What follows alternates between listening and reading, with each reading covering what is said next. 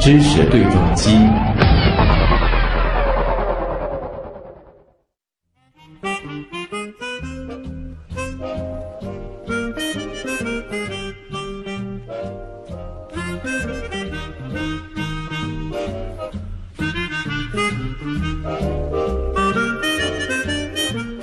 年的四月十七号呢是世界血友病日，所以今天的知识对撞机呢，我们就来认识一下血友病这样一种疾病啊。血友病呢是一种常见的血液疾病，我相信很多人都听说过这种病，但是对它呢却不一定了解。而血友病患者呢，有的时候也被称为玻璃人，因为缺少凝血因子啊，小小的磕碰都有可能会让他们流血不止。那血友病它究竟是一种由什么样的原因导致的疾病？又是如何从上一代遗传给下一代的？而对于这种疾病，目前医学界都有哪些治疗手段呢？接下来的时间呢，我们就连线一位医生，来自瑞金医院血液科的主治医师徐子珍徐医生。徐医生您好。徐啊，主持人你好。嗯，还是首先啊，这个得麻烦您给大家来介绍一下血友病，它到底是一种什么样的疾病？可能我们会关注的就是它的主要症状以及它的这个病理机制。啊，好的，血友病呢，它是一种 X 染色体连锁的凝血因子八或者凝血因子九或者凝血因子十一，由于它的一个结构，也就是分子结构以及量的异常引起的一些隐性性的遗传性的出血性的疾病。嗯，那么它这个遗传规律呢，它是就是作为一个叫性联，就是半性遗传。哦。因为大家都知道，我们正常的人呢，他是一共有二十三对四十六条染色体，就是一共有二十三对染色体。对。那么其中有一对染色体叫性染色体，就是一条叫 X 染色体，一条叫 Y 染色体。嗯。那么这个血友病呢，它就是由于这个 X 染色体上某个血友病的凝血因子的基因它有缺陷。而引起的一种疾病，所以它有一个遗传的规律，嗯，就是说我们临床上啊，就是通俗的来讲，跟病人解释的话，我们是这么说的，就是说是男性患病，女性传递，就是说女传给男，然后男性患者发病，然后男性患者呢又传给下一代的女性，女性就作为一个携带者，把这个。X 染色体带有疾病的 X 染色体的基因遗传下去了啊，所以它是这么一个发病规律。这个的话，其实是涉及到了这个很多遗传上的这个事情了。稍后呢，我其实也可以和大家再来展开一下啊。比如说，可能有一些这个血友病的这个患者，他其实也在担心自己的这个后代会不会对也得自己类似的这个疾病。但这个其实是要分不同的情况来分别来看的啊。对，哎，对。血友病呢，它临床上呢其实是一个罕见病。嗯，所谓罕见病，就是说它的发病率并不是非常高的。嗯，但是呢，作为我们呃血液科的来说呢，它是一个遗传性出血性疾病中发病率非常高的一类疾病。它的一个发病率呢，就是统计下来。呃，世界上报道的是十万人口里面会有十五到二十个人这么发病。嗯，那么我们我们国家报道的呢，基本上这个数据在十万个人里面有五五个人左右的发病。嗯，而且其中呢是以血友病甲占到了绝大的多数，就是占到了百分之八十到八十五都是血友病甲。而血友病乙呢，是占到百分之十五到百分之二十。嗯，更为少见的一种是第三种，就是血友病是由于十一因子的，那就更少见了。所以最多最常见的是血友病甲，就是凝血因子八的缺陷。嗯，这里能不能和大家再来解释一下，您一直提到的这个凝血因子，它到底是什么？啊，凝血因子。那么大家知道，我们的血液血液里面呢有一类蛋白质，它这种蛋白质呢是帮助我们正常的一些凝血，正常的一个凝血机制，蛋白质呢都要参与其中的。呃，就像就像一个我们正常的一个呃积木，它就呃就是积。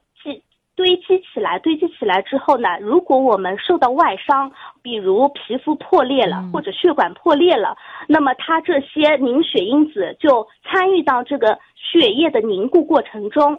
其中呢最重要的有一个凝血因子，就是凝血因子八，还有凝血因子九，这两个都是参与到我们一个内源性凝血途径上非常关键的这两个凝血因子。那如果由于我们的基因缺陷导致了这个凝血因子量不足或者质的问题，那么我们正常的机体的凝血机制就受到了破坏，也就会导致一些出血的症状。所以，我们血友病临床上最常见的一个症状就是一个出血。哦，这就是很多人概念当中的这个血友病，好像就是这个血凝不住，然后轻轻一碰就会血流不止，这个就是一个最常见的一个症状了。对，是一个最常见的问症症状。嗯，而且这个出血呢，它不是一般意义上面，比如皮肤破裂了，然后就出现了皮肤的一个出血，而是一个啊，就是一个它是一个叫我们叫自发性的出血。因为正常的人，大家大家都是正常的，然后如果你轻轻的摔倒或者轻轻的磕碰，那么一般是不会引起呃出血的，或者。但是呢，这个血友病的患者他会有一个自发性的出血，就是他非常容易就是自自己就会出血，或者或者是摔倒了，或者是呃一些小小的外伤之后他就出血不止，嗯而且呢，他这个出血是以关节和深部的肌肉出血来表现的。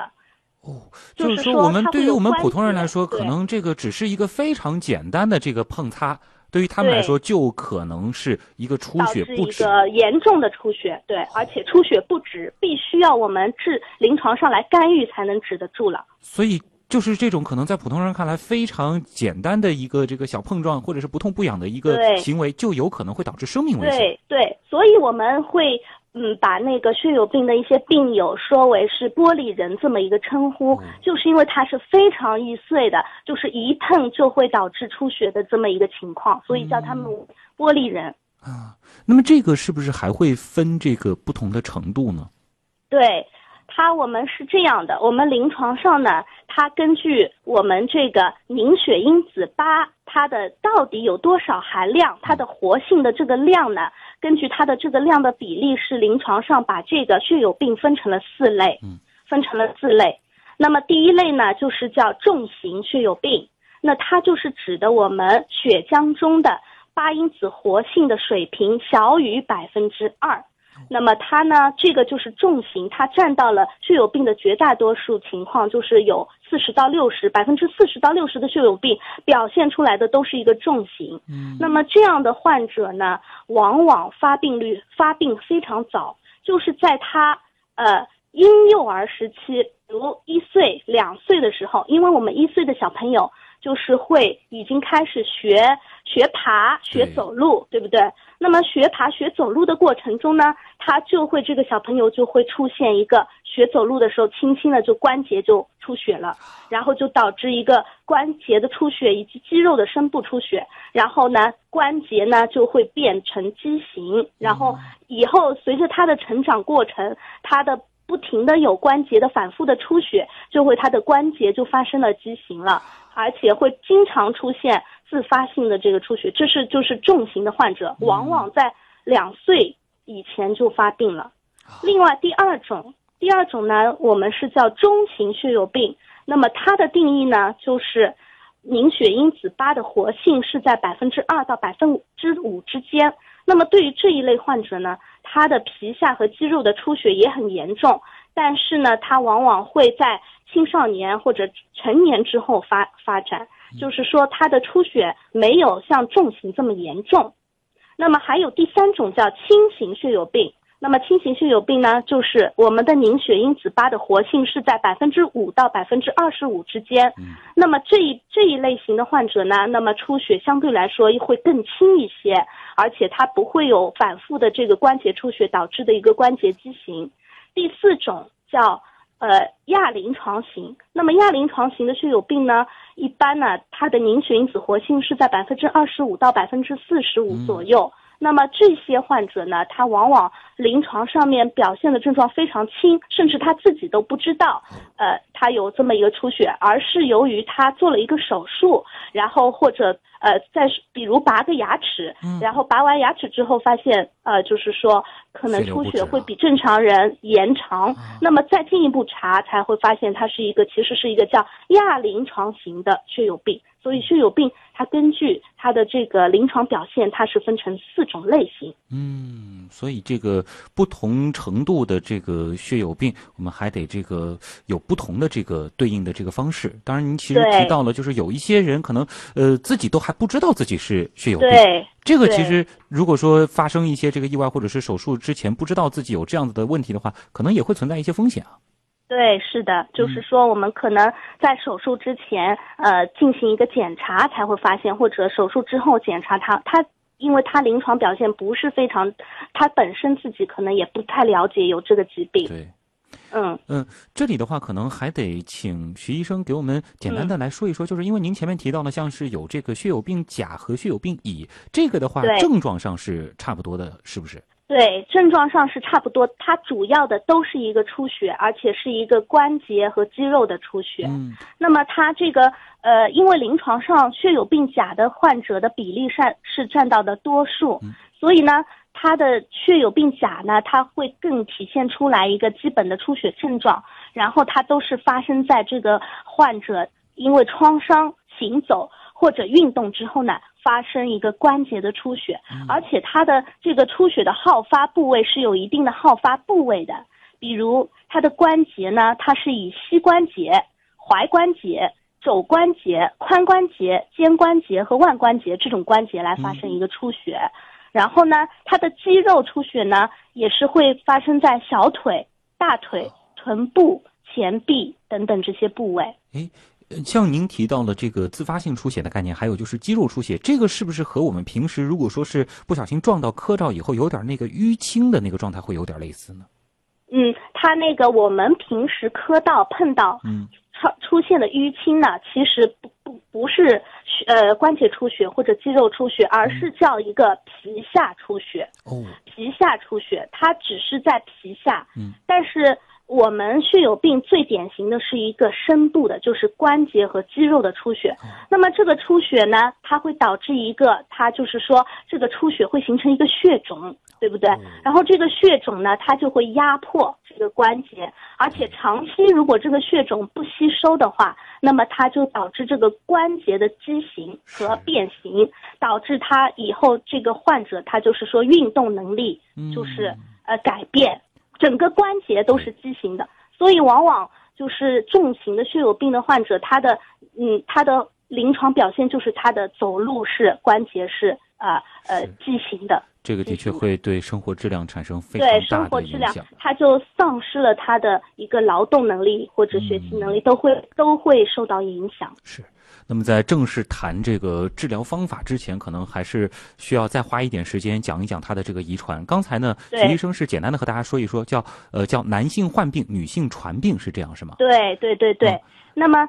呃，具体来讲一下这个，呃，因为它是一个性联隐性遗传性的疾病，嗯就是说它是伴性遗传，而且是隐性遗传，这是有两点特点，嗯伴性遗传和隐性遗传。所以我们在遗传的方式上，理论上来说是有四种可能。哎，第一种呢，就是血友病患者如果和正常的女性结婚，那么他的女儿是都是携带者，哦，而他生的儿子都是正常人，这是第一种情况。就是血友病患者，因为他是一个男性，但是他的这个 X 染色体是有这个隐性遗传的这个基因的，所以说对对，啊，所以她和正常的就是正常的 X X 嗯，呃，就正常女性结婚之后，那么她生下来遗传下来的女儿都是携带了这个有疾病的 X 染色体，所以女儿女性生出来的女儿都是携带者。嗯，那么生出来的儿子呢？因为他儿子的话是一条 X 染色体，一条 Y 染色体，所以他是正常的，啊。所以生下来的儿子都是正常的。遗传了父亲的 Y 染色体的儿子，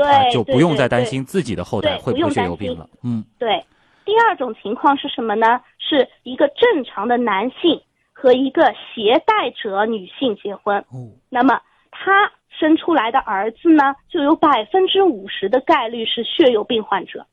嗯那么生出来的女儿呢，也有百分之五十的概率是血友病的携带者。啊，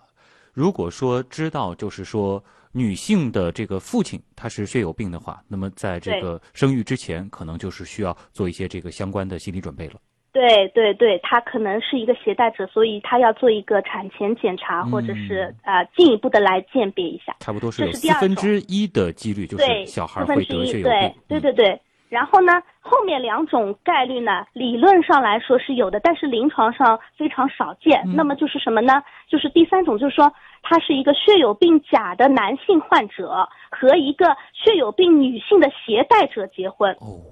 那么这个他的儿子就有百分之五十的概率是血友病，嗯，而且女儿呢有百分之五十的概率为携带者和百分之五十的概率是血友病假的纯合子，就是说他的。两条 X 染色体都是有问题的，都是有问题的。所以前面提到的是一般是男性患血友病，而不是说是女性她一定不会得血友病，就是在这儿。是的，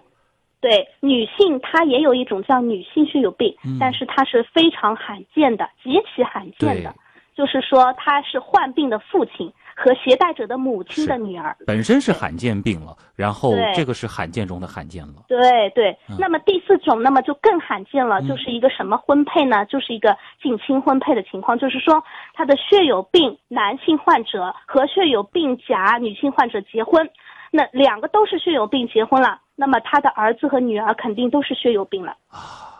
我看到好像有评论当中有人提到了那个欧洲曾经著名的那个皇室病，是不是可能就会存在这个情况了？对，皇室病它是十八世纪的时候英国的伊丽莎白女王，那么英国的伊丽莎白女王她其实就是一个血友病假的携带者，女性的携带者。然后由于欧洲那个时候流行皇室之间的通婚，那么她的女她女儿的子女就嫁给了呃嫁嫁到她的女儿。有的嫁到了俄国的皇室，有的嫁到了西班牙的皇室，有的嫁到了奥匈帝国的皇室，就导致了大量的携带者，就是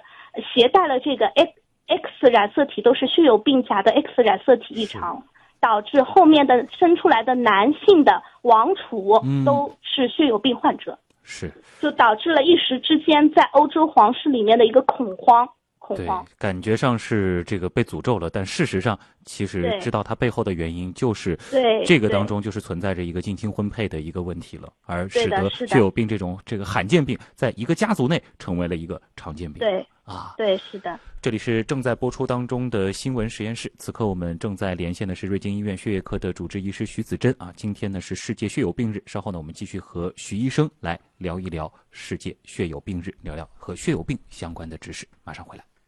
欢迎回来，这里是正在播出当中的新闻实验室，我是旭东。直播间里呢，还有的还有我的搭档唐月。嗯，大家好。那刚刚在阿基米德上呢，关于这个话题，也有一些听众在跟我们互动啊。比如说像文字六六就说了，他说好难受的疾病啊，健康。感觉多好啊！是啊，没错。那像是听说也说了啊，玻璃人听起来就非常的脆弱，嗯，而且这个对于生育也有影响。没错。那听我们专家解释之后，相信大家对血友病也会有更多的了解。其实这几年血友病被提到的概率已经越来越多了，对。只是我们对这个病症到底是怎么样一回事儿，嗯，可能还没有更深入的了解。是。刚才呢，其实也跟着徐医生啊，从这个遗传的角度和大家好好的分析了一下，就是说。不同的类型，这个呃子女他是患者或者是携带者的这个概率到底是怎样的？那么我们接下来的时间呢，还是继续连线瑞金医院血液科的主治医师徐子珍徐医生。呃，徐医生，刚才其实也有听众提到说，这个血友病它都是先天性的嘛？有没有这种后天才会得病的可能呢？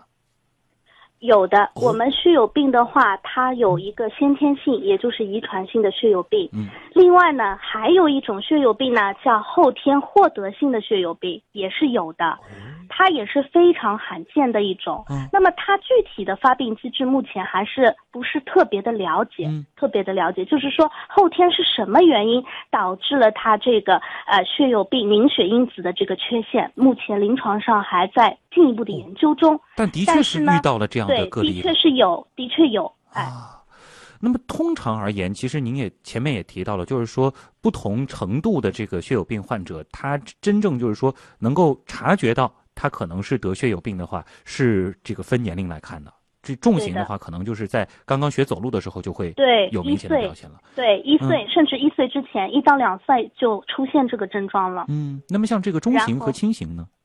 嗯嗯，中型和轻型呢，一般因为它出血，就是说相对来说比较少，除非它是一个外伤或者手术之后，比如拔牙了，对吧？呃，比如有一些中型的患者，他是年轻的时候拔那个智齿，嗯，然后拔了智齿之后，哎，他发现他的出血时间大大的延长了，然后再去检测凝血因子，发现哦，凝血因子是缺陷了，少了，就是说它的含量减少了。嗯，那么这个呢，就是后面再发现的。那么重型的患者都是出生的时候一到两岁，那爸妈妈爸爸妈妈就把他把这个小孩男孩对吧？一般是男孩抱过来。抱过来之后就说，哎，医生他的关节就是说，我们发现他走路不是走的特别好，走了之后就是摔倒，或者是关节就开始畸形了。那么我们在一检测发现它的凝血因子八的活性是大大下降，下降到只有百分之小于百分之二了。因为正常的话我们都是百分之一百的，那么它只有百分之二，小于百分之二了，那么就是诊断是一个重型的血友病。嗯。呃，这里其实我还想补充一个问题啊，因为前面其实也提到了，就是说重型、中型、这个轻型这样子不同的这个类型。刚才呢，徐医生其实也和大家说了这个遗传。那我想问一下，如果说是一个这个中型或者是轻型的患者，他的这个后代有没有可能是重型呢？这个之间它有这个必然的关联吗？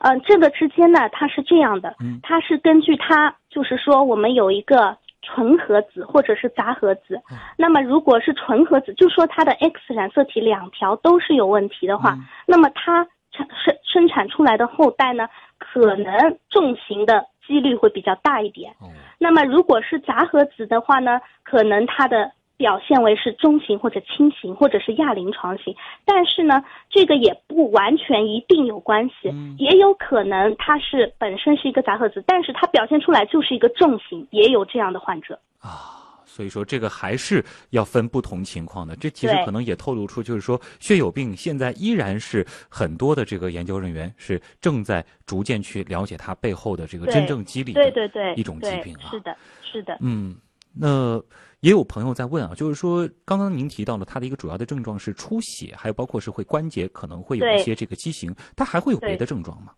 它还会有别的症状，就是说它一个是关节出血，还有一个就是说它是肌肉出血，还有一个就是形成一个血肿，另外呢，还有就是说它是一个皮肤和黏膜的出血。那么皮肤和黏膜呢，就是我们所谓的一个叫瘀斑，就是。瘀斑就是一大片青紫了，就是是一个皮肤的黏膜的出血。嗯，另外呢，就是说它就是会有一些鼻出血啊，或者一些脏器的出血，比如内脏的一些出血。那比如有消化道的出血，还有泌尿道的出血。最最致命的一个就是会发生一个颅内出血，就是脑出血。那么脑出血一旦脑出血的话，那么这个就是非常。呃，严重的一个结果，对，非常危险。嗯，刚才说了很多的这个症状啊，之后呢，可能还想说一说这个让人更有希望的事儿，就是说说治疗吧。那现阶段血友病它能被治愈吗？这当然可能是很多人的这个心理的一个期望啊，治愈它有可能吗？呃，我们说现阶段呢，它这个血友病患者呢，呃，治愈他是其实我们不说治愈，我们说他是一个可能跟随他一生的。呃，疾病就是一直呃，直到他呃去世，他这个疾病是伴随他一生的，伴随他一生的。就是说，因为他需要的最关键的治疗是替代治疗，就是说他的凝血因子由于本身的这个基因缺陷，所以他造不出来，或者造出来的话，它的质量也不不是特别呃好。所以呢，我们是要用外源性的凝血因子补充给他，补充给他。就是说，是可以获得一些额外的这个凝血因子。对，就是我们用一个替代的啊外源性的凝血因子来补充给它，补充到它之后呢，那么它正常的凝血功能就发挥，它可以有正常的凝血功能。那么呢，也就是说，它可以跟这个疾病呢伴随，而不导致一些致命的这个出血的结果。嗯，就是它可以。就是说，所以有一些血友病会说，哎，血友病是不是会很早就死亡啊？或者是寿命是不是很长啊？或者寿命是不是很短？会有这这些疑问。那么其实呢，如果我们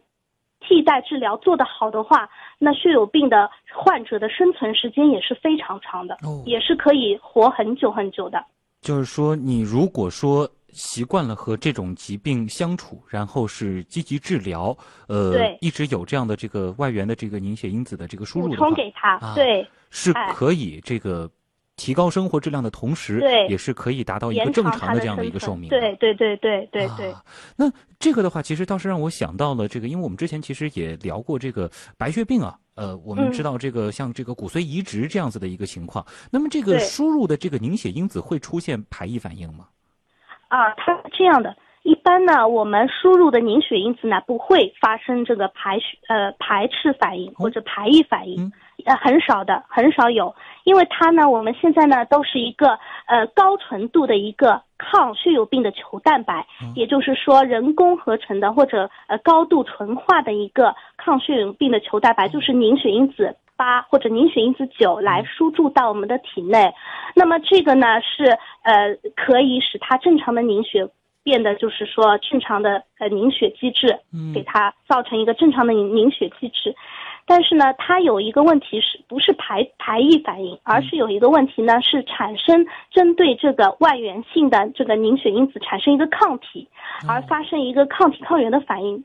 会产生一个抗体。那么这个抗体产生之后呢，就会发现有一部分的患者呢，他这个输注之后呢，它的效果可能就呃减弱了，或者说本来可以本来可以呃就是有正常的凝血了，现在由于抗体的产生呢，所以它这个药物可能呃效果打打折扣了。或者说，它是需要更多来输注更多量的凝血因子补充给他，是这样一个问题。那这个的话，它的这个解决办法就是说，只能再加大这个输入的量了。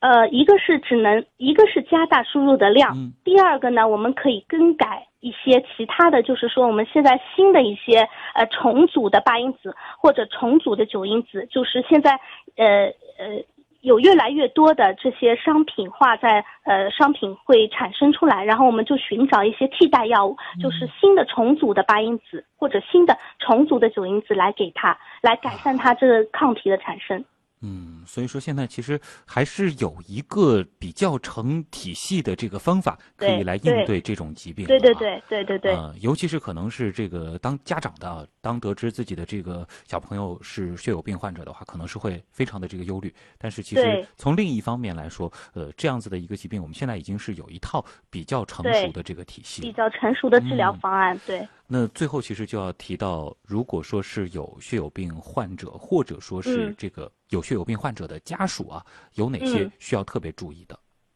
啊，首先呢，我想强调的一个呢，嗯就是血友病的一个产前诊断。啊，为什么要强调这一条呢？刚才我们在讲这个疾病的遗传规律已经说了，它是存在一个女性的携带者，对不对？对。那么女性的携带者呢，所以说呢，有一些妈妈呢，她可能就是一个携带者，但是呢，她由于缺乏这个医学知识，或者抱着一种侥幸心理呢，她就没有去做这个。她怀孕了之后呢，就没有做这个产前检查，对，然后一连就生育了很好几个，一到两个，一到一个、两个、三个，三个男孩儿，三个男孩儿都是血友病患者。那么这个就会给他整个家庭带来沉重的一个经济负担，对不对？也是一个非常那个，所以这个对于产前诊断呢，我们还是要重点来讲一下这个产前诊断，就是说建议如果家里家族里面。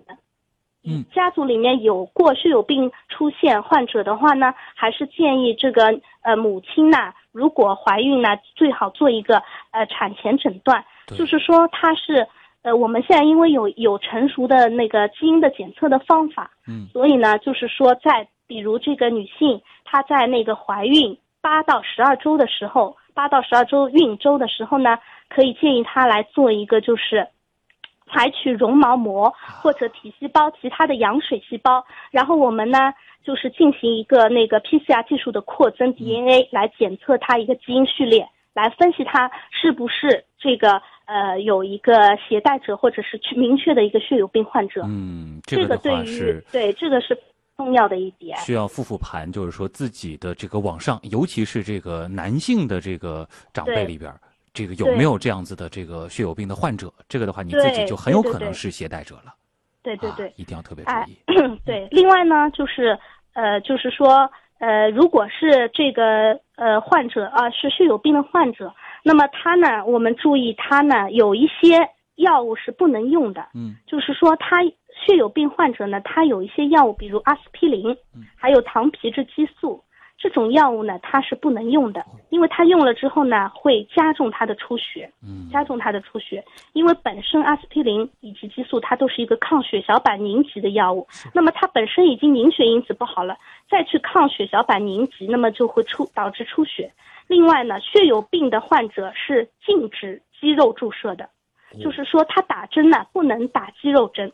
因为如果一打肌肉针呢，他肌肉就会出现血肿。对，对，这个是禁止打肌肉针的。嗯另外呢，血友病的患者呢，要出现症状，就是要及早的治疗。就是说，如果这个孩子他很早就发现是血友病的话，那么我们要及早的就进对他进行一个替代治疗，这样可以预防他以后关节的畸形，那么提高他的生活质量。太好了，这是这样的，嗯对。今天时间关系啊，也再次感谢来自瑞金医院嗯血液科的主治医师徐子珍徐医生给大家做的非常有益的科普，谢谢您，再见。谢谢，再见，再见主持人。